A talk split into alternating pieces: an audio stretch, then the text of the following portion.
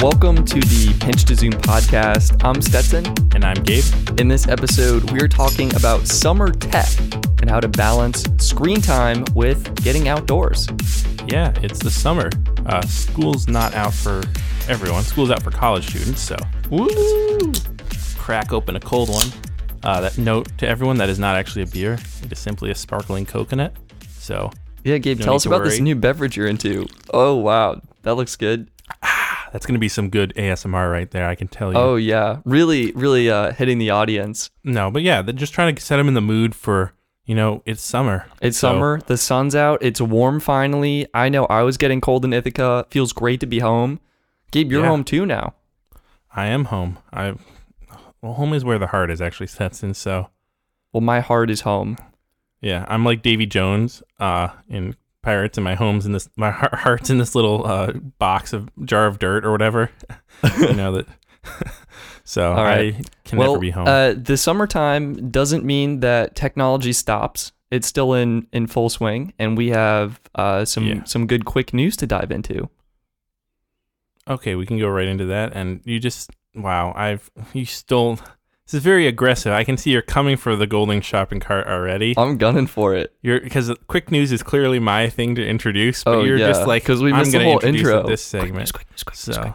Oh my gosh, this is this is it's actually kind of desperate, Stetson. so I don't think I think you're hurting yourself. Gabe, Uh, but I don't need you I'll- putting I'll- me I down won't- this whole episode I just to won't defend decide your it. I shopping won't- cart. We're not going to decide it this fast uh, that I already won. But let's just say that I'm already out in front by a couple horse lengths. Well, I, I mean, you basically won before the episode even started, whipping out Yeah. the Tascam. I know the Tascam uh, recorder's far superior than the Zoom one that you have. Uh, not really, but it, it is. I, I I have been pro Tascam for a while. It's Uh, true. But they both are really good options for if you're looking to, to record some good audio on the go. But- Anyways, now this totally original idea that no one else brought up earlier in the episode. let's get to quick news. Quick news, quick news, quick news, quick news, quick news. All right. Uh, first thing in quick news is that Fujifilm finally debated their long awaited medium format camera. yes. Now, for those who don't know what medium format is, basically this is a size above of uh, your regular 35 millimeter full frame sensor. So imagine that, and now imagine even a bigger sensor. It's bigger. Yeah. So this is around ten thousand dollars. So not cheap, Oh, but it's 102 that is huge. megapixels. How many megapixels? 102, yeah, What? and it, it's 16 bit color. That's so I mean, if you if you price it out per megapixel, like that's what uh, hundred megapixels. Let's say ten thousand dollars. That's like ten dollars a megapixel. something like that might be Or more. hun- no, $100 $100 a megapixel. So that's not that bad when you think about it. I guess. That seems pretty bad to me. That's it that's pretty, pretty expensive still. No, because I paid I paid uh, three thousand dollars for my twelve megapixel A7S two. Yeah, that's a lot. I paid like two thousand dollars for my twenty megapixel. So that's right there. Also hundred Oh, okay. hundred dollars a megapixel. Uh, have we just like cracked the code on Camera pro pricing. cameras? Wow. Yeah. uh, not really. Anyways, the other really cool thing about this is it does shoot 10 bit 4 point or 420 4K within the camera. Uh, but most people who are going to be getting this camera aren't going to be getting it for uh, videography. They're going to be getting it for photography, but still, it uses the full width of the sensor when it's shooting 4K. So you're actually getting this huge sensor uh, that's using the full width of it and is, you know, shooting good 4K video. Does does this make everything just like super wide? Yeah, you get everything is super wide. You get tons of bokeh, and obviously it's very good at low light because it's you know each pixel, even though it's a hundred megapixel sensor, uh, you're getting you know each pixel spread out like a lot more. Right, right. So yeah, that's not really useful to anyone probably listening to this podcast. I doubt most people are gonna have any use or have enough money to just like to buy this, but Yeah, you should just jump ship, sell everything you have right now, sell your car, Go sell your kids' cars, street. stop paying for college. yeah, people like you're like I may be homeless, uh, but at least I have this 102 megapixel medium format. But at least I can take amazingly sharp pictures with great of, color. of of my nothing that I have in my life. But anyways, yeah. So that's pretty awesome. Uh, another thing in camera news is that SJ Cam, which is known for making quick, uh, like very cheap action cams, Uh, they released this camera. It's, it's not really notable. It's called the uh, SJ9 Max Action Cam. Uh, yeah, compares Great naming. pretty pretty decently to the DJI uh, Osmo Action and the GoPro Hero 7, but I would not recommend it for most people unless you really are because I think it's only two hundred dollars or something like that. So it's definitely cheaper. But the thing is that, and I predicted this. Go back, uh, maybe I don't know, or not. I'm not going to bother editing in. But if you listen to this podcast routinely, and Stetson, hopefully you don't listen to this routinely, but you at least remember when I predicted uh, that wireless charging would be coming to action cameras. And here it is. And here it is, wireless charging. Yeah. I think it's a genius thing because what's the problem with action cameras? Well, don't actually. I shouldn't ask you that because you're going to say everything, right? yeah. Uh, well, they're kind of small. They the wide angle is too big. All we get a right, fisheye. right, right. That's enough. That's enough there, Mister Mister Anti Action Camera. Um, no, the the big thing is that you know they have to be waterproof. Uh, most importantly. Uh, so that's what so- that's what this wireless charging is doing. Then It's- Exactly. it's, making the camera sealed and fully waterproof. Yeah. Why do you need ports to charge it? You don't. Just make it wireless and then seal up every port, and you're good. So, So. my question: How do you get data off of this action cam? Uh, I mean, my guess is that it probably has a micro SD slot in where the battery is, Okay, that's that's what both the Osmo Action and the GoPro have. that could work. So they, they still so they still have a port and a door, but like it's one less thing. So they can Um, like really focus everything on that as yeah. opposed to that. and it's I mean, also that's great. Yeah, I just think it, it's easier because you can go right from using it to set it down on and then keep going. Yeah. I mean, how how does that impact charging time? Like, how long does it take to charge this, this battery? Uh, It will probably be slower, my guess, right? They haven't gotten wireless charging quite to the point where it can match even non-slow charging. Yeah, I guess Um, what I would probably do is then move the charging outside of the camera body itself. So have it where you can get a charging dock, like with drones. You have a charging dock for all your batteries, and then just pop battery in the go in the action cam, and then you'll be able to use it. It's waterproof, and then you can charge it much quicker with that charging base station. I guess I can see that, but it, it's still it's just one extra step.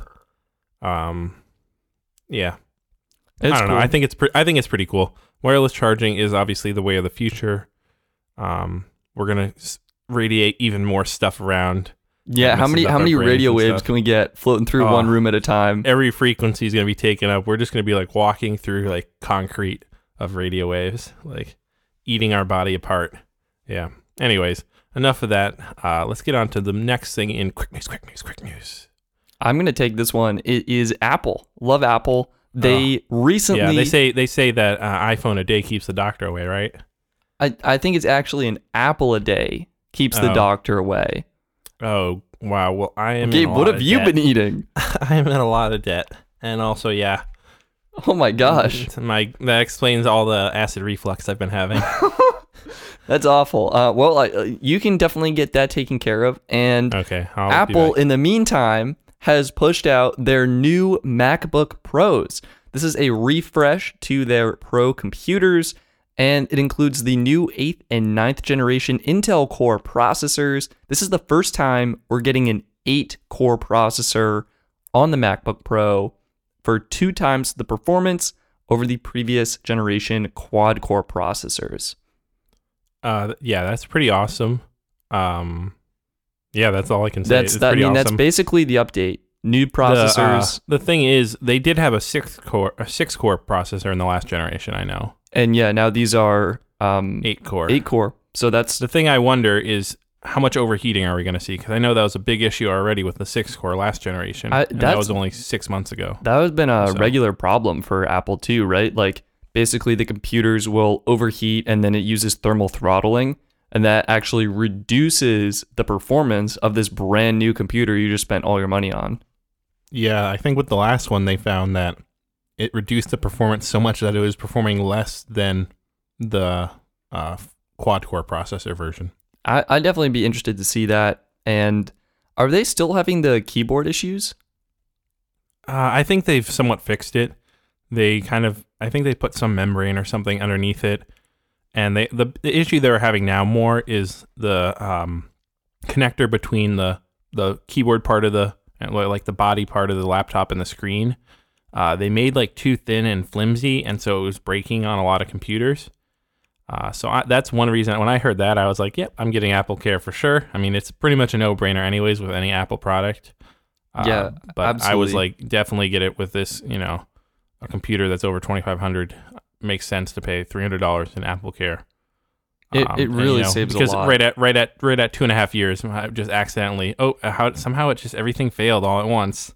Right, What and then what- you'll be so glad shame. you have that Apple Care.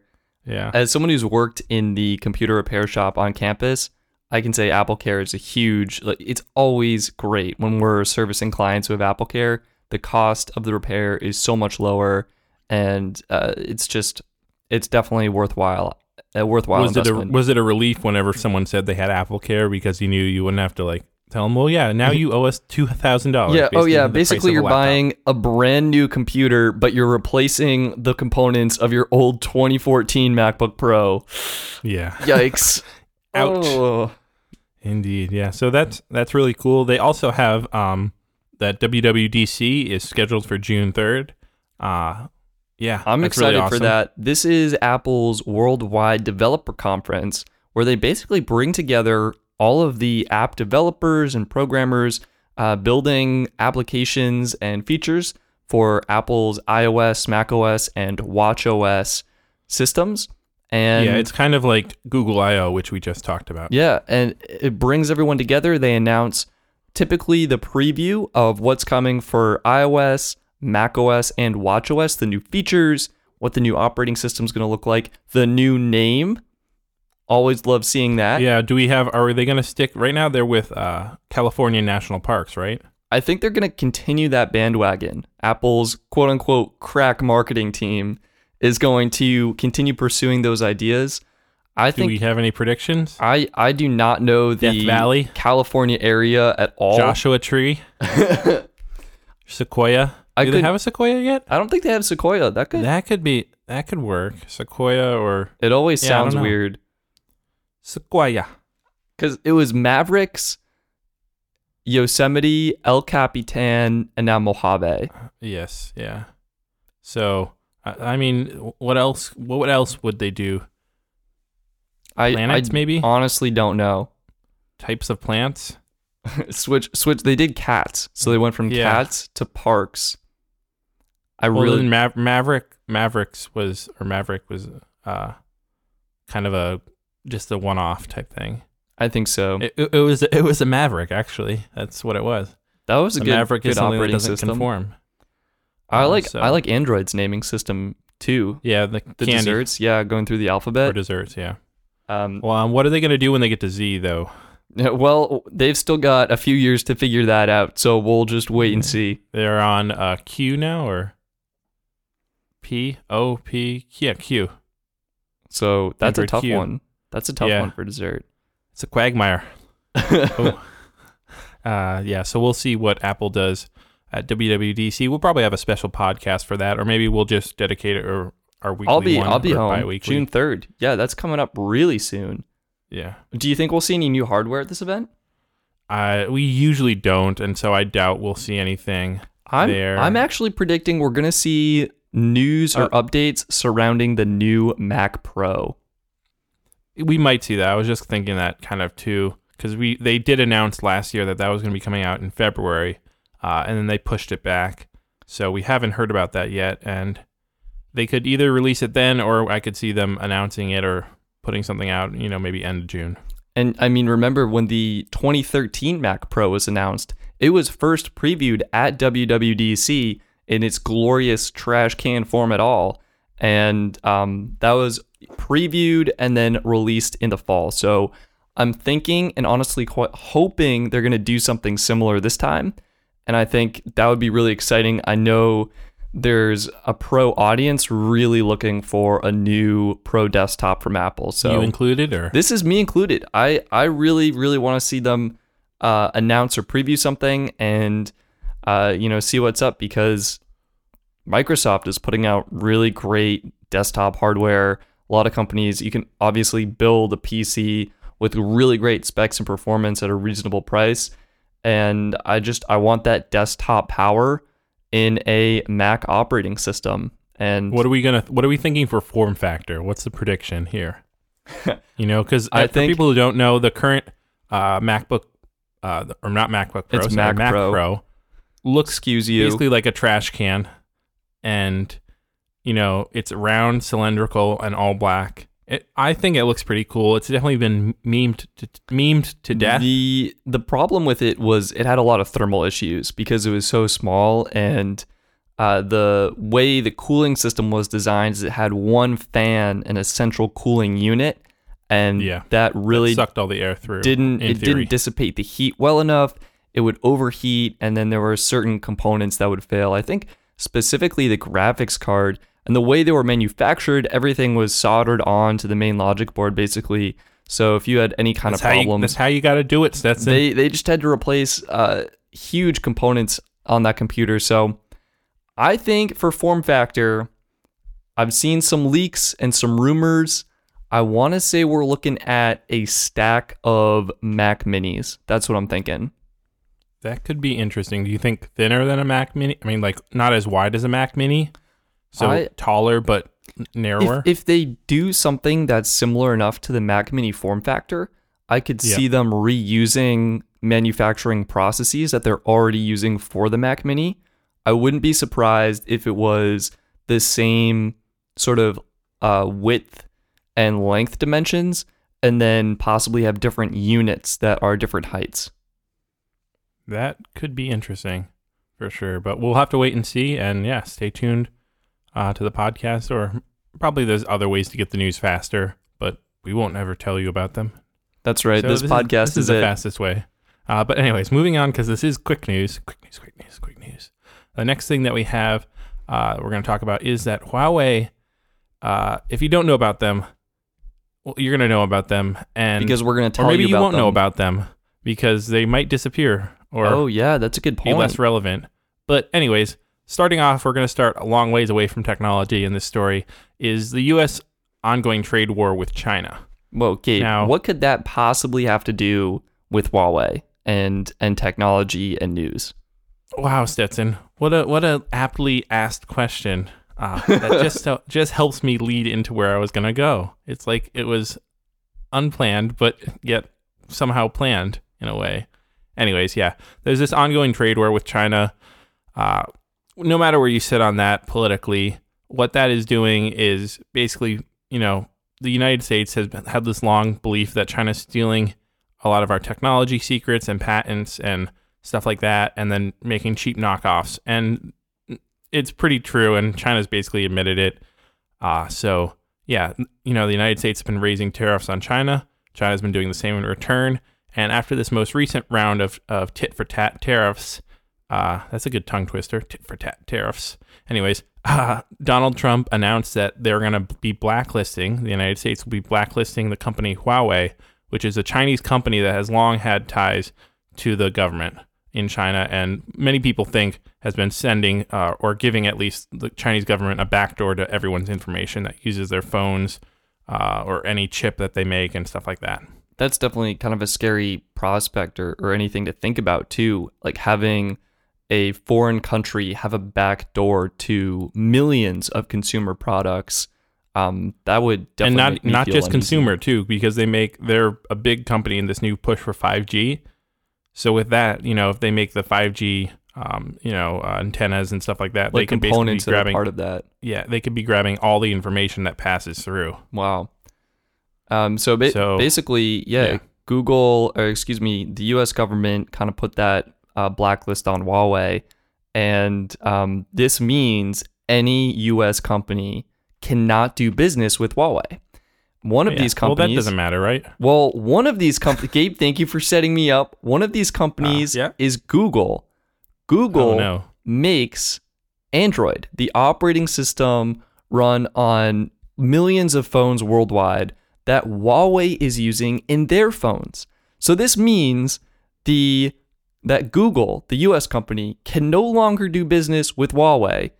And this means Android can essentially no longer be supported on Huawei's devices. Well, well, there's there's a there's a they can still use Android because Android's a free Um, It's an open platform, open source yeah, open project. Uh, but services that Google provides, like the Google Play Store, all of the apps, Google Docs, Drive, Sheets, YouTube, like all of those services that Google is responsible for that are uh, pretty important to the Android experience will no longer be offered on Huawei devices. And I believe there's a 90 day window where Google's going to work with Huawei on this. Um, but yeah, after that, just, I think it was the was it the I don't know if it was the Economic Bureau or the FCC. One of some U.S. Uh, department granted Google a 90 day uh, like ability to break this this new blacklist. Um, Um, but but yeah, after that 90 days, Huawei could stop and this getting. is and this is big news because Huawei actually was now number two on the uh, the companies for making smartphones. Samsung is the most uh, popular smartphone maker. Then Huawei, and then I think Apple is still number three. so this is huge. Yeah, this is huge. But I, however, while many people have been saying this is going to be the death death of Huawei, I think actually that this could be a beneficial thing. This could be the rebirth of Huawei. This is a That's- phoenix moment where they are bursting into Exactly. flames and then emerging from the ashes. Gabe, tell us more about what is Well, going what to I emerge think- from Huawei's what my ashes. take is is that I think that this could actually end up hurting uh, United States businesses like Google, um, because right now Google, you know, gets to use all their services on Huawei phones. Again, the number Uh, two phone manufacturer in the world exactly. right now. Uh, but what this is going to force Huawei to do is kind of rush out the door their operating system that they've been developing in house that will replace Android. And that's big when you're the number two uh, phone manufacturer in the world. And while and you know Samsung's been hesitant to do it, and Huawei's been hesitant to do it up till now because it's kind of a scary thing to do. But what's going to happen is they're going to be forced to do it, and I think yeah, it's going to hurt them for a while, but it's going to put another operating system on the market, which is a big thing because after Windows Phone disappeared, it's really only been iOS and Android. Yeah, I think uh, on one hand, this is actually kind of exciting. I'd love to see another company's take on what a mobile operating system could be, what the features are, what um, you know, what could be developed for it. The strength Google has is they have built the Google Play Store. And this is already a platform that many, many developers are using to build code and develop their applications and distribute them. Having another platform could make it more challenging for developers.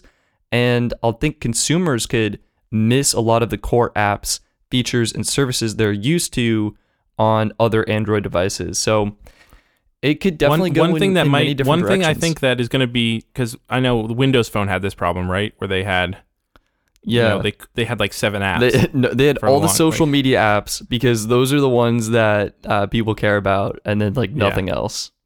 So yeah, so this is gonna could be a problem, and most likely will be a problem. But I think they're gonna benefit uh, from the fact that China has a very they have many apps that are exclusive just to China. You know, like they you know they don't allow some U.S. apps in there because they want to be able to filter them and you know stuff like that. So they have you know apps like Weibo and you know different different apps basically that replace Twitter or replace Google or replace Facebook uh, that allow for the China government to censor them. But those apps are going to be more likely to be easily ported and brought to the uh, Huawei store. Also, because uh, China, even though they don't, they say they aren't, they're very communistic.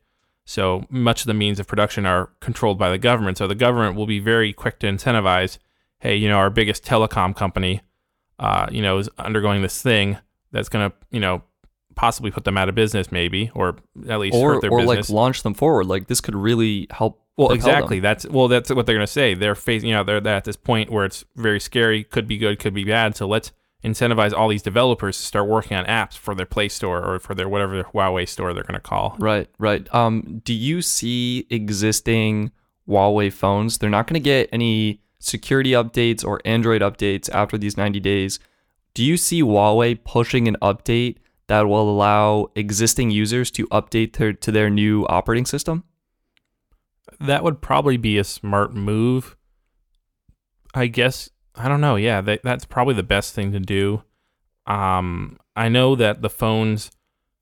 I was reading some article where they were saying they were interviewing someone who ran a site that wasn't Swappa, but it was another site where you could sell phones online. I know those there are other sites that exist. Stetson, Stetson, don't freak out. Have you heard of Swappa? Yeah, right. It's a really But- good site. The sales of used Huawei phones went up 25%. Uh, or not the sales, the listings of them went up. Yeah, people are ready to jump ship. It sounds like so people Um, were like, screw this. I don't want any part of this uh, disaster that's going to take place possibly. So, yeah. I mean, if they, I think that would probably be the best way to take care of people. But however, you're giving people something that they didn't originally sign up for. You know, they signed up for a phone running Android and now you're like, oh, here's this new thing. Yeah, yeah, absolutely. I think I could see this really damaging or hurting Huawei's business in the United States, especially kind of with their tainted reputation. However, to your point, I could definitely see this give them a new kind of competitive edge in other uh, countries and other uh, landscapes. Like in China, I think they could actually perform quite well and kind of deliver some new, unique experiences that we haven't seen before. Yeah, that uh, that seems like that could be possible. But anyways, we're spending way too long on our topics today. I don't know what's up with it. We're like, we're it's summer. We're just stretching out.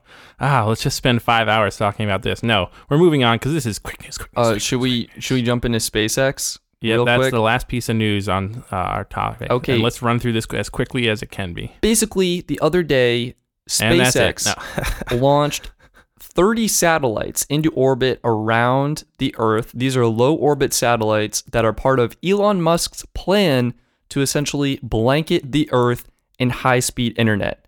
The Yeah. satellites will link together, provide internet service to the Earth down below, and this is part of Elon's plan to expand into the internet service business. He projects that while SpaceX's rocket launching business could grow to 3 billion a year, the internet revenue could be 10 times that and grow to 30 billion a year. So this is part of their business strategy and I think could be really beneficial because it could provide internet access in areas where people simply don't have internet right now. Yeah, it's a pretty big deal. I know Facebook is also uh, someone who's looking at this. So they're a lot further behind, and most likely Google as well. They're looking at everything. I feel like. So yeah, this is huge. I know they said they. I think they launched. Was it 400 today or 300? I'm not quite sure. Not today, but the other day. Uh, and they need around 800 for the system to really be viable. Eventually, they're going to have upwards of like 2,000 satellites flying around in low orbit. Um, which low orbit, I'm pretty sure they said was around. Uh, was it? It's 200 between 210 and 710 miles above the Earth's surface, Yeah, and there we go. and that is considered low orbit. Yeah. So this is, I think, Felix Baumgartner. That was about where he jumped from, though. Wasn't it around 200 miles up? I am unsure. I'm pretty sure that's where it was. I'm. I can't. Now I can't really remember. I also Maybe it was 200. I think it was 200,000 feet actually. Yeah. I think I said 30, and I think that's you're right. Yeah. It's definitely it was way more than 30 satellite. It was like a huge number of satellites. I think it was like 300 maybe. Um, I don't know. Anyways, they launched they it's not operating the system currently because they don't have enough satellites in, but they're going to continue launches uh, and hopefully it'll be um, fully working by 2021, I think, I, th- right? I think their goal is 12,000 total satellites, but they only need uh, they need significantly fewer to be viable. Only like a thousand or something. Yeah. And so yeah, they're trying to wait until um, and get this ready uh, by uh, C- CES in 2021. And I think this could really, I mean, this basically eliminates the need for cell service. It could replace home internet. I think this has huge potential and it's going to cause a huge shift in the communications landscape. Yeah, uh, we'll I mean, we'll have to see this is definitely future tech, so We'll save we'll it see what for another episode. We'll put a put a pin in it and uh, get back to it as it becomes Ow. more relevant. Gabe, why do we bring pins onto the show? That was a bad idea. Oh yeah, ow, ouch! I just sat on one too. Uh, Okay, no, bet. but now that was the end of our quick news segment. So now we're gonna get into the meat of our. To- oh, actually, no, no more meat. Uh, yeah, Gabe, you're still vegetarian. vegetarian, right? So I'm sorry, the fake meat, the Beyond Burger meat of the topic. We're going Um, beyond the quick It's, news. it's it's well, actually yeah. Speaking of, of Beyond Burgers and meat, let's let's get the grill out and start uh, you know barbecuing because it's summer. we're going outside, right? Yeah. Actually- We're going outside, getting away from the screen. I like to spend eight hours a day staring at a screen, Gabe. I don't know about you. And then when I'm done scaring, staring at my computer screen, I like to relax in bed with my iPad screen and then my iPhone. Yeah. Yeah. I definitely am around there. Eight hours probably on my phone. And then uh, when I'm not on my phone, I'm working on my computer. it's Oh, yay. ridiculous. Gabe, what's and then wait, let me let me relax and sit on my couch and watch some TV. Oh, good. now we're taking a Yeah. break. Totally new environment. I think definitely some days it's it's like up to 16 hours in front of a screen for me. Honestly, Like literally, I feel like my whole day is just looking. I mean, the the odd thing is right now we're recording this episode, looking at each other on a screen because we're FaceTiming and recording in two different locations. Yep. And I mean, we've already been doing this for at least an hour, hour and a half. Yeah. And and this was by choice. We were in the same area. We drove to separate locations just so we could get more screen time because we're like we don't want human connection. Yeah, no, no more human interaction. A little bit too much. I saw someone today while I was waiting in line. Uh uh could not do it. That was painful. Yep. Ouch. I just I'm went sorry. home, decided to order the product online instead. Yeah. Gonna hope Yeah. the interaction with the UPS guy goes a little bit smoother than the in store experience. Yeah. Well, have you always gotten this much screen time, or like, what's your history? with Yeah, that's time? that's a really good question. And my story is growing up, my parents had a screen time limit. I think I got Okay. one to two hours a day. And when I was young, like uh, I want to say eight years old, right, that would really be playing on the GameCube or playing on the Nintendo Wii, or maybe there was a computer game like Oregon Trail on the Mac, right? And I, great, I'd get either an hour or two hours of screen time per day, and I could choose when to use that, and I'd play my game, and and that would be it. I wouldn't be on any other phone or, or device because I I simply didn't have any device. yeah. No, that's and there wasn't really the idea of personal devices back then. Right, right. It was just like a shared family computer. I had my console because I was young and into gaming and had free time, and that was really it. What like what's your history with screen time? Did you ever have a limit? Mine is a yours is a, yours is pretty normal. I feel like. Uh, I mean, maybe people had more screen time than you. Maybe, yeah, maybe not. Maybe they're about the same. I was definitely on the far extreme of less, uh, because I went to this school called the Waldorf School, which is kind of teaching wise. It's like a Montessori school. It's very like you know t- all about you know engaging the kids on different levels and you know arts and stuff like that. But one thing that they're very different is in the elementary schools and the, especially the you know kindergarten especially and first through like fifth sixth seventh grade at least they are very against uh, screen time and really advocate that parents you know limit their actually would they'd rather have no screen time honestly now they've got now they've had to adjust that slightly as as you know the culture has changed a little bit but they're still very much um you know against screen time and say you know they don't want it being talked about in school and stuff like that. And I, it was weird growing up because it, like my parents, we, uh, our family, we wanted to drive in movie theater, so I would see movies a lot, and we weren't allowed, I wasn't allowed to talk about them at all in school. And I've never really had any experience like you had of having a game console. Um, I owned my fir- first Xbox when I was like 21. wow, know, I didn't know that. And I never, I didn't grow up playing Mario Kart or So you know, so what these- what were the screens? Like you're basically in the school, you're not allowed to look at any screens. Like did you did you look at a screen or I mean, I we had a TV in my house. Uh, when we would have like when I'd have like friends over sometimes, uh, or like more. It was more when we'd have friends and like and the um, and their parents over. My parents would cover it with a cloth. You know, like it was like taboo or something. Uh, but I would get you know we'd watch like one movie sometimes on a weekend, or uh, you know maybe I when I was in like fifth, maybe sixth grade, seventh grade, I started being able to like maybe on the weekends use my mom's computer for an hour after I'd done my homework. But really, it was very limited.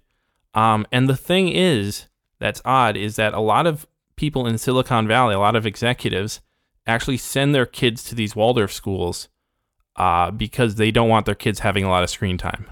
that is wild. I, how do you feel this experience changed your relationship with technology? Like did looking at a screen suddenly become more special to you? Uh, did you look forward to it? Um, and and what were some of the things like? Did you remember those movies and movie experiences more than some of the ones you you've gone to now? Uh, I don't. I mean, it's hard to hard to really judge because you don't know like how would I've developed. How would my relationship be different if I'd grown up using screens a lot Yeah, more? sure. But I think one thing, and that I mean, the World Health Organization definitely is in support that, like, especially under five, they say that uh, screen time should be limited to one hour a day, if that at most. Um, and I mean, it's crazy that we're talking about five year olds, even. I mean, how many times are you going like through an airport or someplace and you see a kid on an iPad? Oh, it's like stroller. I think it's the new like parents don't want to manage their kids, so just like they throw a screen in front of it and the kid is just mesmerized. Like this colorful, bright touch screen interactive experience is awesome.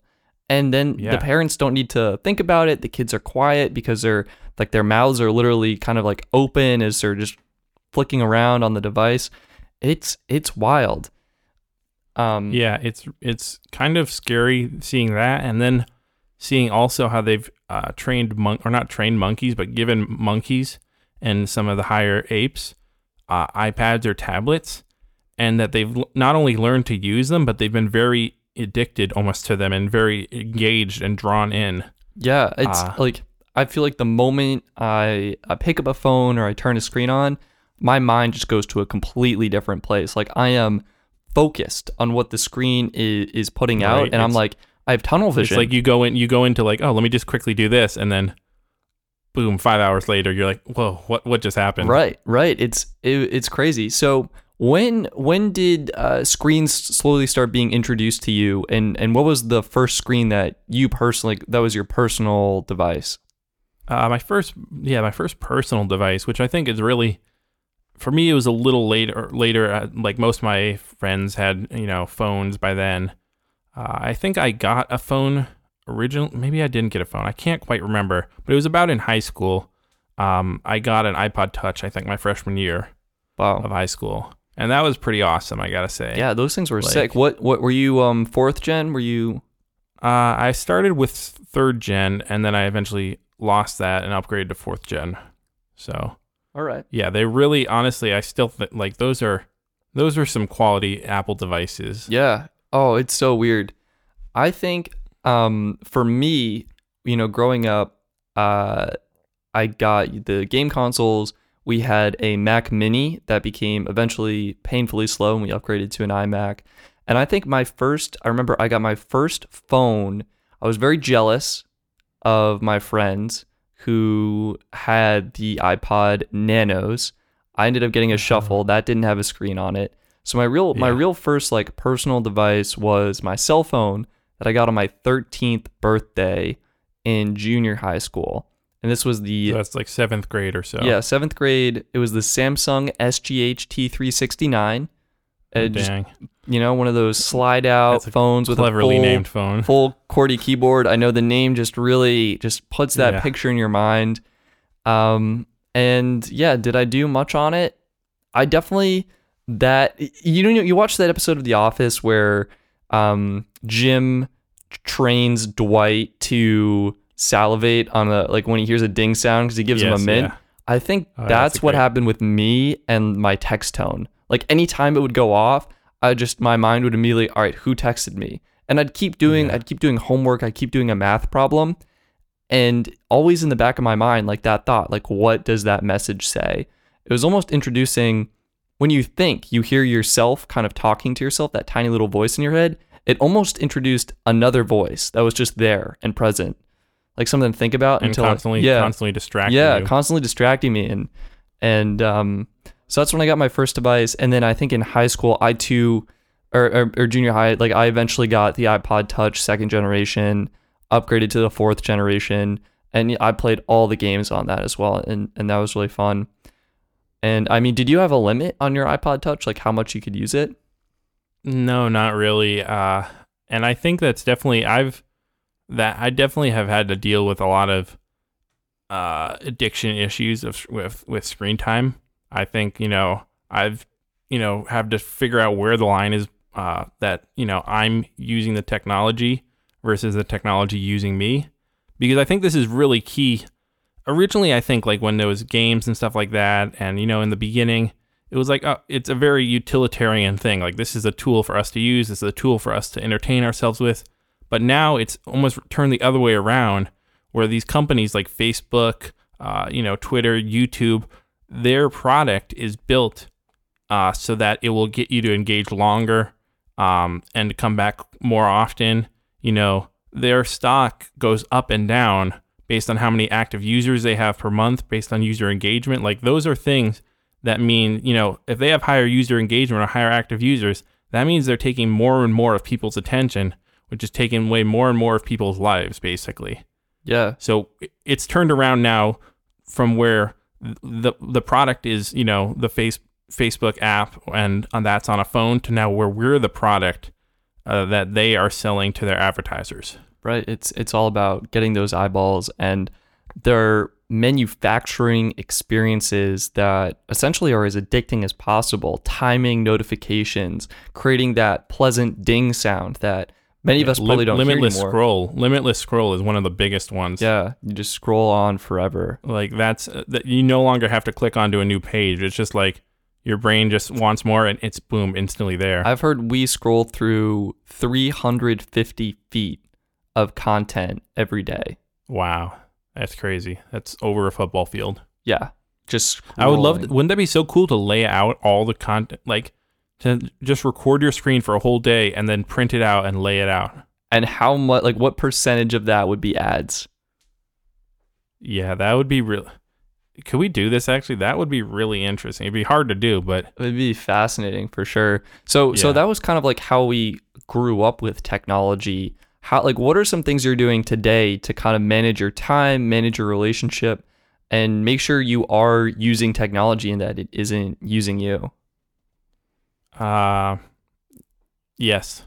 Gabe, uh, I take it you're not doing anything. Uh, I I mean I'm trying. It's a I think most people can say, I mean unless you're uh very, you know, you've got a good grasp on it that it, it's kind of a day-to-day thing for me, you know, some days I feel like oh, I've, you know, I, yeah, I'm boom. What what phone? I don't even know what a phone is, you know. And then other days it's like I feel like the thing's glued to my hand. And I definitely say with most people, I think phones are probably the biggest screen Phones, time phones thing. are the worst. I find I feel like when I use my computer, I'm being productive. I'm doing stuff, I'm doing work, I'm being creative.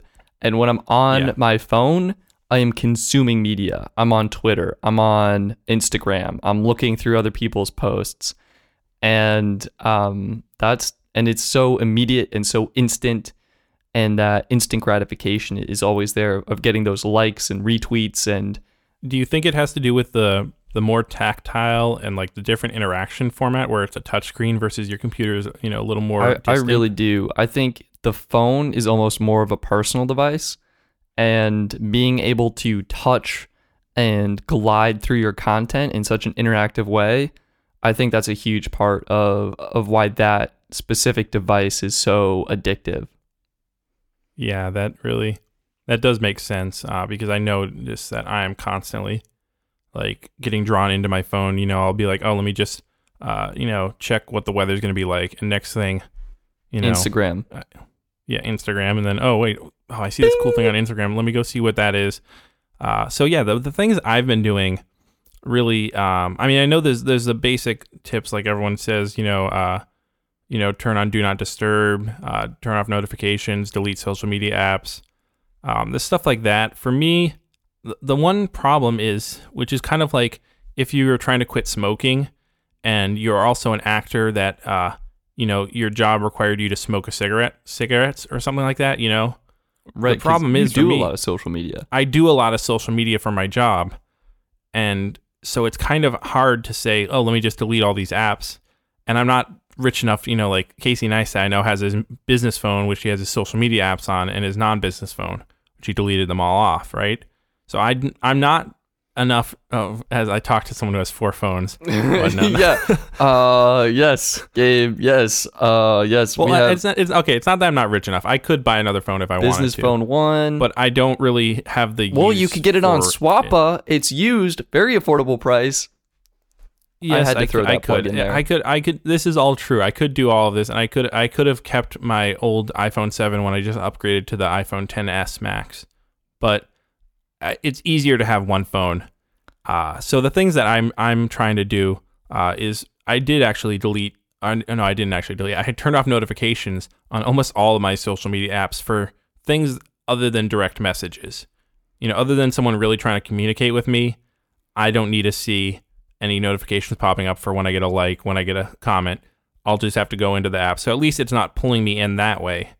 You know? Yeah, I completely agree. That's actually the biggest thing I've done in terms of helping my relationship with technology is turning off any notification that is not a person trying to get in contact with me. Gabe, are Yeah. you on your phone right now? I'm oh gosh, it sucked me in. No, what I was actually doing is I was looking up my screen time uh, because I really think this is one of the great things that Apple um, and Google has done. It's weird because it's almost counterintuitive that they're adding features to keep us on our phones less, but it As makes sense selling that the- phones. Yeah, well, it makes sense at least for Apple that they'd be doing this because Apple really has their whole message is that their products are going to make your life better, make you more productive, and all that stuff. Google, it's kind of weird that they'd put it in Android because all of their products, their Google search and YouTube, are designed with getting you to use them more and getting you to spend more time on them and give them more of your life so that they can sell you more ads. So It's Google and Apple are fundamentally different. What are have you can you see your screen time? I can see my screen What time. what are you at? Uh, right now, this week is five hours five minutes. Wow. Um Yeah. Let me see. I am at three hours fifty eight minutes per day. Okay, wait, hold on, hold on. Never mind. That, that, that was for today. Wait, what were you at Uh-huh. for today? Five hours five minutes. Oh my gosh, Gabe. And it's only four forty eight in the afternoon. Yeah. Uh, my average for the last seven days is eight hours and forty eight minutes, and that's down eight percent from last week. Oh wow. That's huge. Yeah. That's huge. I'm I'm up a lot, up 33% and I was 3 hours 58 minutes. And the reason I'm up is I was traveling, so I was on a bus, I was in a car Okay. and like there's nothing to All right. do and so I was just like Excuses. indulging Anyways, on my Uh, phone. the the big one that I wanted to look at was notifications. So, uh, for example, I have I'm averaging around 163 notifications per day, right? And what I like about screen time and uh, digital well-being on Android is they break it down into which apps. So I can then go see, all right, messages 277. Yeah, I'm okay with that because that's communicating with people. You know, uh, my security camera telling me that there's a something moving. Okay, maybe I should like turn down how sensitive it is because I don't really want to be getting 188 notifications a day from that. Um, Instagram giving me 144 notifications. Yeah, that seems like too much. I think I'm gonna have to curtail those notifications. That you know, and you can go through each app and really decide, hey, is that do I really want to be getting uh, my day disturbed by this app and by what that's telling me every day, or no, do I want to turn that off and really take a little more control back from uh, these apps and services? I think that's a great idea. And something too that I've done is I've had notifications in terms of just putting a little badge on the app icon. I find this helpful for email where I don't see anything on my lock screen, so there's no incentive to pick up and use my Yep. phone. But if I choose to use my phone, I can see, all right, I now have a little badge. I have a notification. I can go and check it. I've used that for Snapchat a lot, which means I miss a lot of things immediately. But when I find I have free time and I'm ready to use my phone, I can go ahead and see, all right, this has a notification. I can go in and, and then use it. See, I I actually got rid of my badges for a lot of the apps, like especially Twitter. I, I, well, this is mainly because I have like 20 Twitter accounts, uh, so that that definitely would makes it so that there's pretty much always a badge. But it really for stuff like that, I don't need to know if something's happening. Like Twitter, I, I don't care if like you know someone tweeted at me really, or you know um, something got retweeted. Who cares? I can go into the app and check my notifications if I really need to know. Um, so that's one thing, and that's kind of about getting pulled into the apps or getting pulled into your phone. And on a similar thread, I actually think that uh, smart devices, smart speakers specifically, such as you know the A- Amazon Echo, the Google Home, Google Home Mini, uh, those are actually really valuable to uh, minimizing how many times you have to touch your phone and could could possibly be pulled in. You know, if you can say, "Hey Alexa, what's the weather?" Sorry, I just triggered everyone's devices that's listening. Uh, you know, you can ask, "What's the weather?" You can say, "Play music." You can, you know, schedule my appointment. Uh, it's really helpful. I actually find with getting stuff done quickly and not having to go on your phone and possibly get dragged in and then you know wasting 10 minutes 20 minutes right, or more Right, That's that's the the thing to avoid or to be wary of is basically picking your phone up to do one thing and being completely sidetracked to do another thing. That's almost like you walk Yeah. into a room and you forget why you're there. It's kind of like you unlock your phone to do something, you forget why you're there, and then boom, notification, or, or you just you know browse around some other. well app. it, it's kind of like if you if you walked into a room uh, to go like if you walked in if you were at, working at an office and you're like oh i need to go talk to steve right and so you went into the other room to go talk to steve and then while you're in there you know jesse comes over and he says hey would you talk to me this? And you know uh, stephanie comes over and says oh i also need you to do this. And someone calls from across the hall hey remember that we have this meeting at four? And oh did you check? You know it's like all these other things are just demanding your attention or trying to get your attention desperately because that's th- really their purpose. I mean, yeah, they offer you stuff, they offer you services, they offer you fun things, uh, they entertain you, but really their whole purpose from a business standpoint is to get your attention and to get you to use them. Right, absolutely. I agree with you again here. I think the the smart assistants really do help with the simple tasks you don't really need to pick up your phone for and just minimizing the number of pickups, minimizing the amount of time you're staring at your device. I think are all great ways to kind of live a more balanced life where you're using technology to your advantage and it's not using you as a, a way to generate revenue for these companies that are basically selling ads. Exactly. You don't feel like a cow hooked up uh, to, you know, and they're just milking you for for your attention span. The other biggest uh, thing I found personally is when I wake up in the morning to not look at my phone. Like I'm pointing at, I know the audience can't see this, but I'm pointing Gabe's, at you. Gabe's like, giving me yes, encouragement. That's almost golden shopping cart worthy. Th- like right this is the biggest thing for me where I find if I wake up in the morning and I don't look at my phone at all, I have a, a much nicer morning and I'm less likely to use technology later in the day. Whereas if I wake up and I immediately reach for that phone, I'm in bed for an extra 15, 20, 30 minutes just scrolling through social media. Uh, you know, I have a slower start to my morning.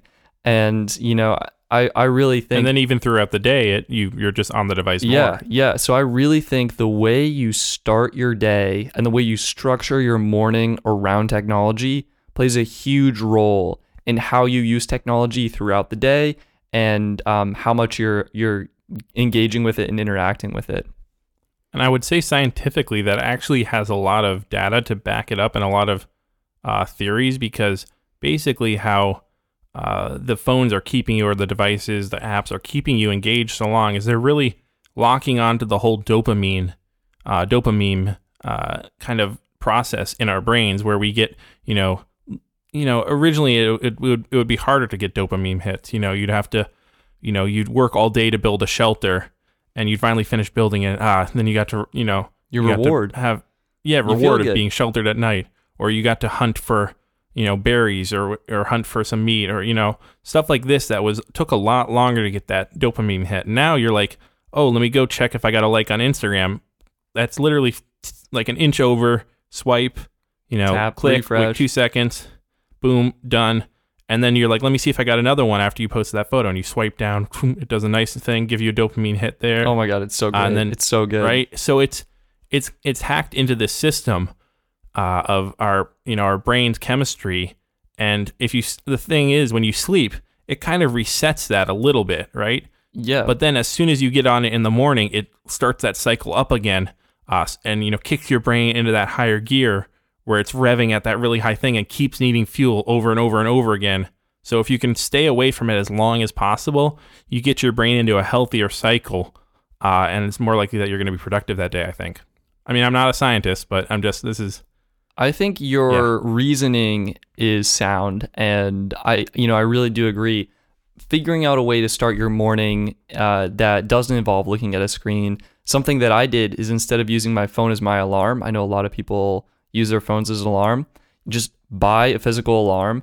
I found using my Apple Watch as an alarm was really great because Or, or I know smart speakers, you can do it too. yeah, yeah. Again, with those smart home devices, um, using that, having the lights turn on, and find something to do in the morning that's not staring at a screen. Maybe you go outside, you go on a quick walk, you um, write down three things you're grateful for on a piece of paper, right? Like something that's not uh, staring at a screen, getting the hit of dopamine from notifications, and feeling overwhelmed with all these tasks you need to complete. Just you know, find a, a nice, easy way to to start your morning that is something you look forward to.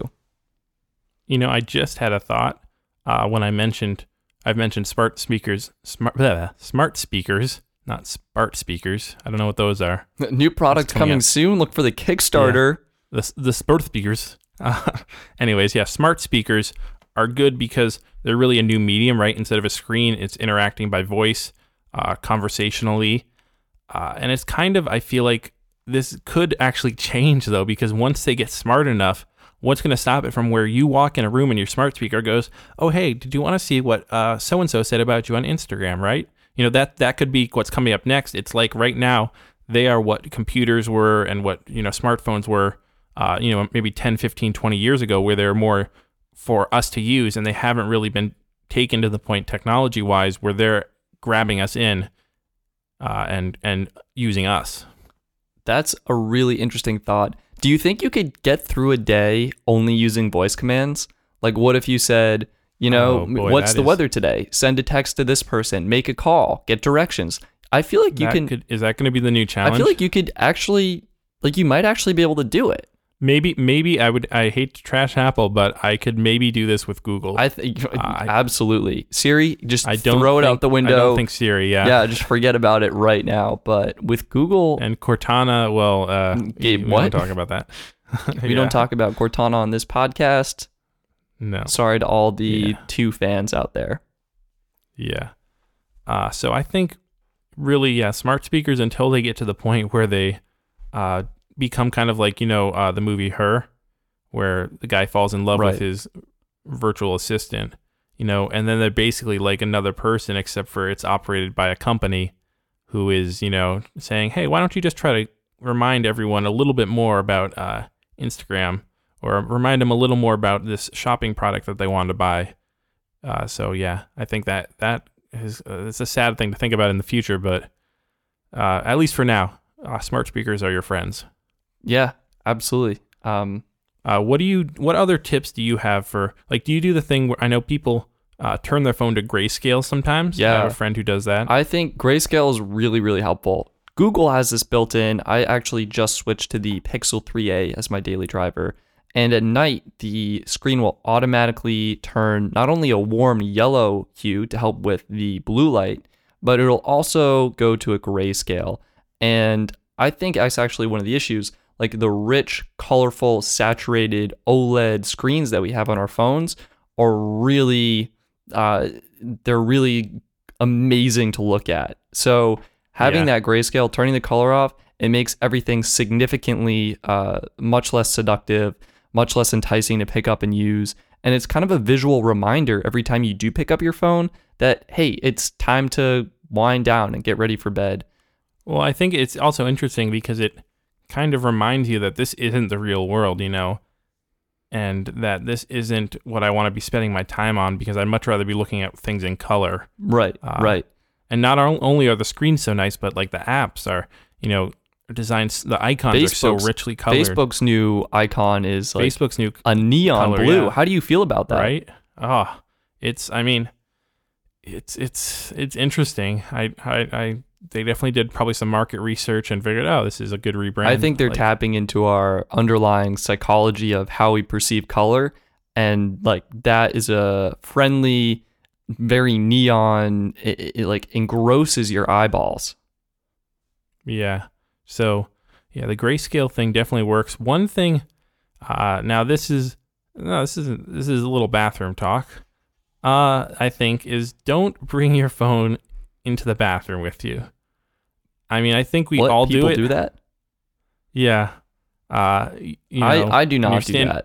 when you're standing up and peeing and you're no i'm kidding not that usually it's when most people are sitting down you know taking taking a number two uh playing some angry birds you know playing some words with friends checking instagram i find personally and i'm sure a lot of people would agree with me that you know you you maybe maybe about 10% of the time you're sitting there is spent doing what you're actually supposed to be doing which is going to the bathroom and the other 90% is spent simply on your phone and it just so happens that you're sitting on this nice little porcelain throne Ceramic throne, making yeah. it comfortable yeah right and you're away from distractions and people and so no one can bother you and you just say i'm, I'm going to the bathroom and everyone respects you and but you're really just getting that uh, it's like a druggie going to the corner and hiding in the closet or something to do his drugs you know that's kind of what it is a little bit That's a interesting comparison to make. I actually ag- agree with that again. I feel like I've been doing a lot of agreeing with you this episode. Yeah, we should get a we gotta- tally with the number of times a I've said divisive issue we need a divisive issue I I personally don't take my device into the bathroom because I like to be Oh, in the that is- bathroom. I think I think you get the shopping cart there, but actually I get it because I realized the pun because I said a divisive issue, and then you said I I typically don't take my device with me into the bathroom. Okay, That that is a great pun, I gotta say. Let's give a round of applause. was that me? Steps Did I in. just make a pun? No, I made the pun for you. Uh, A so I think divisive I get the golden shopping cart Oh. there. Thank you very much. Uh, it's a virtual one right now because I left it at my other apartment uh, in Ithaca. So, but I'll still accept it. You know, it's once still again, just as good. Gabe self awards himself the golden shopping cart that's actually no, the silver. committee, the committee awarded it to me. The committee of me and every all the other people on the committee uh, awarded it to me. Well, So, congratulations, Gabe. I know this Anyways. is a another big honor for you. You have a, a winning streak going now. So, Well, I mean, I've had a winning streak because I remember I won all the previous ones too, uh, on all the previous episodes. oh, right, right. Yeah. So, I mean, but it's still, it's just this one. Don't worry, Stetson. You'll get yours eventually, and it feels just as good winning your eighth one as it does winning the first one. I'll, you know, I'll keep my hopes high and I'll, I'll really try my best for this one. Well, I, I mean, I have faith in you. Definitely. Uh, you had some very good tips on screen time today. I think so. How to cut I, it I try and manage my device, and do you use? Do you use any time limits on the apps? I do. I do. What what are, what are the big ones? I you, set a time limit for social media, and all this really does for me is let me know how long I've been staring at my social media, and I will often tap the little like add 15 minutes button. do, do you do the 15 minutes? Add 15 minutes, or do you simply hit ignore? I I usually do add 15 minutes, and if I have to do that enough times, then I ignore it. Um, Okay, see, I, I ignore on the first one because I know I'm a monster and I know I have, there's no hope for me. I think the other big thing for iPhone users, they don't have digital well-being, so they can't get that automatic grayscale. But you can set a triple click of the power button on iPhone 10 devices and the home button, triple click of the home button on other devices to bring up a option to uh, enable that grayscale toggle. So And for people who don't know, that's under accessibility. yeah, right? you kind of have to go into settings to figure it out. Um, but And there's tutorials online. And- That you know that is one good way. Again, you're kind of manually responsible for that, so I stopped using it immediately. Setting time limits can help you become more aware of how how much time you are actually spending on social media. And what's what's one thing that I know you have the new OnePlus Seven. Uh, what is something that that phone has that helps with keep? Do you know, or did I just? Um yeah, I'd say that actually dumped dumpster fire. Uh, this has a 90 Oh, no. hertz OLED display. It's the nicest, most addictive. Wait, no, no, no, no. Don't they have that that mode that locks you out, Zen mode? Oh yeah, they do have Zen mode. Gabe, you want to tell us a little Yeah. bit more about Zen mode because I I, I can't believe you, you're the one who has this phone, Gabe, sir. I haven't Uh, used it. I had to. I'd use the Pixel I mean, this is 3i. just securing my my golden shopping Oh cart again. I'm just gonna walk away right, with I mean, my tail between my haven't, legs. we haven't we haven't given two out in an episode yet, but we might have to consider it after my performance today. We're gonna have to whip up another kind of award. Yeah, just just so I can win it and give it to myself and feel good. Uh, no, basically this Zen mode it locks you out of the phone for I think is it 15 or 20 minutes, and it's not like the Apple one or you know the Android version where it kind of disables your phone, but you can be like, oh, I actually want to get in. This literally will not let you into your phone. I mean, I'm assuming there's probably like an emergency numbers you can dial while it's in effect, but yeah, they went to the nuclear option with this, and it might be kind of effective. Um, we'll have to see though. Uh, oh, I mean, you'll probably be using it over the next couple of weeks, so I'll check back This then. This ask. is take a 20 minute break from your phone. Stop, relax, and clear your mind. minute. So it is a hard 20 minute break, and that's something I've done Yeah. too with iPhone and the Shortcuts app.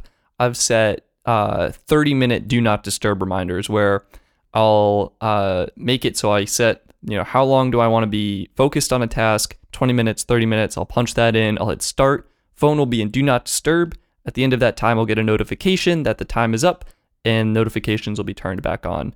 And with the Pixel line of phones you can actually turn them face down. That'll pop them into do not disturb. And you can also have it automatically jump into do not disturb during calendar events so Uh, all all of those do yeah. not disturb settings are great See, I ways. kind of I, I kind of take a more old school approach. I uh, put my phone in the middle of a ring of fire that burns for 20 minutes. So if I want to get it, I have to run through the fire. Uh, and it, it works pretty good. I've gotten only like three third degree burns so far. wow, you you've uh, you've really needed day, to get your phone three times Yeah, to run I- through a ring of fire. I mean, well, I had to see if how many if uh, my friend Jimmy had liked my photo. Obviously, Gabe, I'll like your photo for you. okay, thank you. I, I'm great. I have to go back through the ring of fire to make sure you do it though now. Um, But no, yeah, it's it, it- there are good ways to really, um, and the more ways you put in between you and using your phone, you know. So sometimes I go ring of fire. Sometimes I also put it in a mode of alligators. You know, like concentric circles. So I have to really. It's like the seven trials of Hercules or whatever. that that seven or reminds me a lot of uh, Harry Potter actually when you had to get the the very first Oh, book, yeah. like when you had to go through all of those uh, different areas. The prisoner of As no, not the prisoner of Azkaban. The Phoenix, right. right? Yeah. I Well, I genuinely was- don't I- know. No, I would not have isn't it the predicted that Chamber we of would have Secrets? somehow. Chamber of Secrets, yeah. Yikes. Sorry. Oh, any I'd like Potter to offer a are just killing sincere apology to the Harry Potter fans out there. You might get the golden book, I think. Uh, yeah, There thank you for. Wow, I feel a little bit better right now. Yeah. Uh, the other thing, pop it in the microwave for 30 seconds. That'll really do it. Yeah, that is Don't do that. That, will is- damage your no, phone. Don't don't put metal in your I wanted to. I was people. taking a look at Zen mode because you piqued my curiosity. Uh, much like I'm piquing my microphone right now. You Hey, most likely are peaking your mic. um, Zen mode. It says, "Hey Challenger, here are some rules you need to know. Zen mode can't be canceled." and this is for people for people who are listening and which is everyone who's Listening. uh, consuming this podcast. Uh, you are reading this off the phone. It's like the, this this is the this is the menu screen for the phone. yeah. says, Hey Challenger, here are some rules you need to know. Zen mode can't be canceled once it's started. Incoming notifications will be temporarily muted. You will still receive phone calls and make emergency calls. All apps will be locked except for the camera. Start. Yeah, that's I mean, in a lot of ways, Go. there's that phone called the did you just do it? I just Oh, did gosh. it. It gives you a 20 You minute countdown timer and you can't do anything. It's kind of like there's that there's the phone, isn't it called the essential phone, I think? No, no, Ah. no. Uh, that's different. The essential phone's an actual phone. No, but there is oh, it's not the essential phone. I can't It's a remember what it's small called. Maybe the simple phone phone or something. to be an accessory to your real big phone. it's basically. well anyways, basically this phone is I think it's the it, it Palm. uses is it the palm? No. Yeah. I don't know what No, it is. but no, I anyways, think I know what you're there's this- talking about There's now. a phone that came out on Kickstarter or Indiegogo, and it uses the same type of screen as an e-reader. So it's that uh, black and white contrast display, and it so it's not it doesn't have that color display to suck you in, and it's was simply you know text and call, and that's it. That's really all you should need in a phone. I mean, yeah, when you think about that's all. I mean, texting was the whole amazing feature when they added it. Okay, okay. That which brings the question: When was the last time you saw a phone review where someone talked about call quality during phone calls? Mm, uh, what? Exactly. Wait, phones. You can make a phone call on a phone on a cell phone. On sometimes a smartphone. if you have service. Yeah. Jokes okay, on OnePlus. what I have three other smartphones at within arm's reach at my disposal. I can use. Imagine if it. Imagine if it just like sent out a uh, like electromagnetic pulse Like, that just destroyed all your phones. EMF Poof, just all of them. Yeah. or EMP, electromagnet. EMP. Yeah. Well, this is, I mean, yeah, it's, I mean, this is, we've strayed kind of from the topic of summer uh, and spending time outside, but all of this kind of goes down to that in the summer, you know, a lot of people, uh, it, it- even when you're adults and you're working, people take on summer projects. You know, school kids definitely, you know, they have, you know, summer trips or summer plans. And it's, when you're spending so much time on your screen, a lot of times that gets on the way, in the way from you either doing it at all or uh, possibly on the other hand enjoying it fully and really being in the moment. Yeah, and I think that's that's one of the things I know I want to improve is living in the moment, experiencing the beautiful weather that's outside instead of being in my room like I am now with my hue lights turned on and the daylight setting and in an air conditioned Why do you need beautiful weather outside when you can just when you can just watch it on your phone and you know be in a nice comfy environment? I think yeah, living in the moment. What's um like what what are some of your aspirations for for digital well-being? And well, I mean, I was gonna say aspirations uh, for the summer too. I mean, Or yeah, I'm hoping to you know be a little more productive. I think we all want to be more productive if we're creators, especially because that's usually the type of people that are driven by you know being able to create stuff in the world. So uh, if you're you know constantly trying to create stuff in a digital medium, but every time you go to do that, you get sucked into it. That's really kind of frustrating in a lot of ways, at least for me. Um, and so I hope you know, hopefully through you know setting up you know strict like do not go on your phone first thing in the morning, like you mentioned earlier, uh, and maybe you know let's uh, you know f- d- like uh, one thing I found really helpful actually was I did HelloFresh, um, the meal subscription service, and just that being able to cook uh, gave me the op- opportunity to really create something physically and not using anything digital, uh, which is very satisfying and um, a, a whole different experience than you know working in a digital format. and you still get that hit of dopamine because you taste When it. you eat the food. It eats, you eat Yeah. it. It's amazing. It's delicious. and then you cry. That's because- only if you chop don't why. onions. Yeah. Well, usually it's because I cut myself because I'm so bad at using a knife. Or you should Uh, sharpen and your should- knives, Gabe. Get make sure they're nice and Yeah, sharp. they it's most of them occur with a dull knife, isn't that yeah, yeah, crazy? Yeah, But yeah, so for me, it's really yeah trying to be more productive, uh, work on doing more videos, uh, more creative projects, and really just yeah being in the moment and not uh, in someone else's moment, you know, and being used by the technology and the apps that I thought were there for me. I think Uh, the stories feature is one of the most distracting features for me. And I don't I I Oh, love yes. supporting everyone. I don't think people's stories are adding value to my life. What? Are you kidding? Are you? I, I like the boomerangs that go in and out from people's food. Oh my gosh, my life is enriched. Yeah. After I throw up because there's usually so much motion sickness in everyone's boomerangs. Just can't handle it. Yeah. So yeah. I, I think So uh, what are your what are your kind of aspirations and goals for your I summer and digital well-being? producing uh, more content. I think structuring my morning around not using my phone. We we can use it for everything, like working out, uh, taking notes, literally everything. But um, you know, finding a way to start my morning. How much have you how much have you noticed a smartwatch helping you by the way? Cuz I know you have an I- Apple watch. I use my Apple Watch a lot for events and getting notifications and calendar like calendar reminders and reminders. Um, so I find it the most helpful for staying organized and structuring my day, which is what I really like.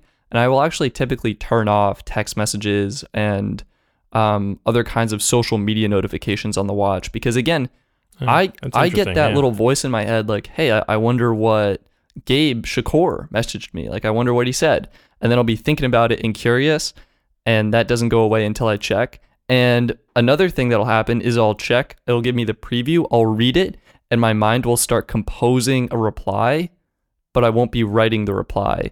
And that's like it's just when I get notifications, I feel like my mind becomes derailed. So kind yeah, of Yeah, because then you're already thinking, what am I going to say back or stuff like that? finding ways to really maximize the do not disturb functionality of the devices, like creating calendar events for certain periods of time when I need to focus, um, is really helpful. And I love the watch as an exercise companion for tracking my fitness, and that helps motivate me to get outside, uh, go on a run, go on a walk, and and get some exercise. Yeah, I think that's ultimately the bigger thing is yeah, you can put up as many roadblocks to be in between you and your devices, but if you don't find stuff in the physical world that's fun for you and really encourages you to get outside, you know, whether it's like, oh, I really do like going for hikes, you know, let me go for hikes more often, or hey, you know, I I like um, I don't know. I'm thinking only really country stuff because I live in New Hampshire. Like I was thinking kayaking. I was gonna say kayaking. But if it's like maybe you like to go, um, you know, walk and walk with your friend in, t- in the park, or um, maybe you like to play basketball and not get hurt and just dislocate your ankle like I did, you know, so whatever it is that's for you, the fun thing that's, and it doesn't really even have to be that active, but is something in the physical world and not using a screen. Uh, that's something that you really like and something that is enough to, you know, to pull you away from your device and um, then you're going to be happy doing that and you won't even think about your phone. One thing that I love with my friends is we play a lot of board games together. Yeah, that's a very, I mean, old school, but it, it's, they're still some of the funnest things. What's your quickly unsolicited advice, favorite board game right now? I really love Settlers of Catan. We got into Secret Hitler, and um, you know, Cards Against Humanity is is always a classic. I would, I would quickly just add in there uh, Killer Bunnies for anyone who hasn't. It's a crazy game. It takes a little bit to get into, like some of these more fun and complex board games, but yeah, they're all board games work because they work. And- Betrayal on House on the Hill. Yes, yeah. That's that's another. There's so many good ones out there. It's ridiculous, and they're coming up with more every day. I love it. And they're not. They don't require any power. They don't require any screen. They're not a thousand dollars to get into. You know, very cheap, very fun. So yeah, I think it's kind of throw it back. Books. Um, and on that note, actually, I have to go uh, to my parents' drive-in theater. uh, My family's drive-in and help run it Oh, tonight. this is Uh, good. Yes, let's do that. Um, yeah. So that's that. I mean, that's that's definitely retro fun. Do you have what's the next retro-ish fun thing you're doing? I might go to a movie theater tonight. I don't I mean, that's that's still retro fun. board board games with friends tomorrow. Um, Okay. and you know something I just thought of is if you can sleep with your phone out of arm's reach, I find that helps a right lot. Right next to you. Oh, not strapped to your forehead. Ooh, okay. Give- yeah, might be doing that wrong. Might be uh, drinking the radiation a little bit too much over there. yeah, yeah, and that, that was the complete opposite way. I thought you were going with that. Yeah, no, I agree. Don't put it so you can roll over at night and grab it uh, and check what time it is, and then also, you know, check everything else. and three hours later, the sun's up. That was that was well phrased. Um, I, I Yeah. guess that's gonna be it. That's gonna wrap up Yeah. the episode.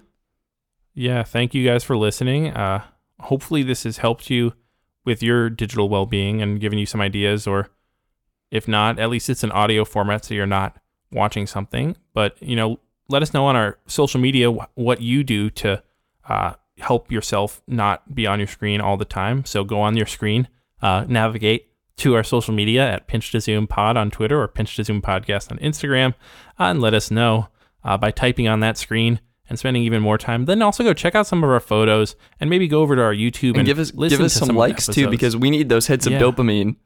Oh, we need, you know, they're coming in really good to us, dripping slowly into our veins. Uh, yeah, that's very good. And if you have any questions, uh, email us, of course, at pinch to zoom podcast at gmail.com. But we'll be yeah, opening up in honor of this podcast a uh, postage service. We'll get a, a U.S. address that you could send some of the handwritten letters. Wouldn't that would be pretty sick, I think. Uh, and pretty awesome. Yeah, maybe maybe we get a PO box or something. That would be funny. Okay, once once we once we get up to maybe a thousand streams, then we'll do it. I think. I like it. All right. Yeah. Thank you for listening. I'm Stetson, And I'm still Gabe. and we'll talk to you next time. Yes, not not on the screen. We're actually gramophone. Or we'll just No, what if, yeah, what if we put it on a record? Like we we put it on a record and then we ship one record out. This is the Pinch to Zoom podcast.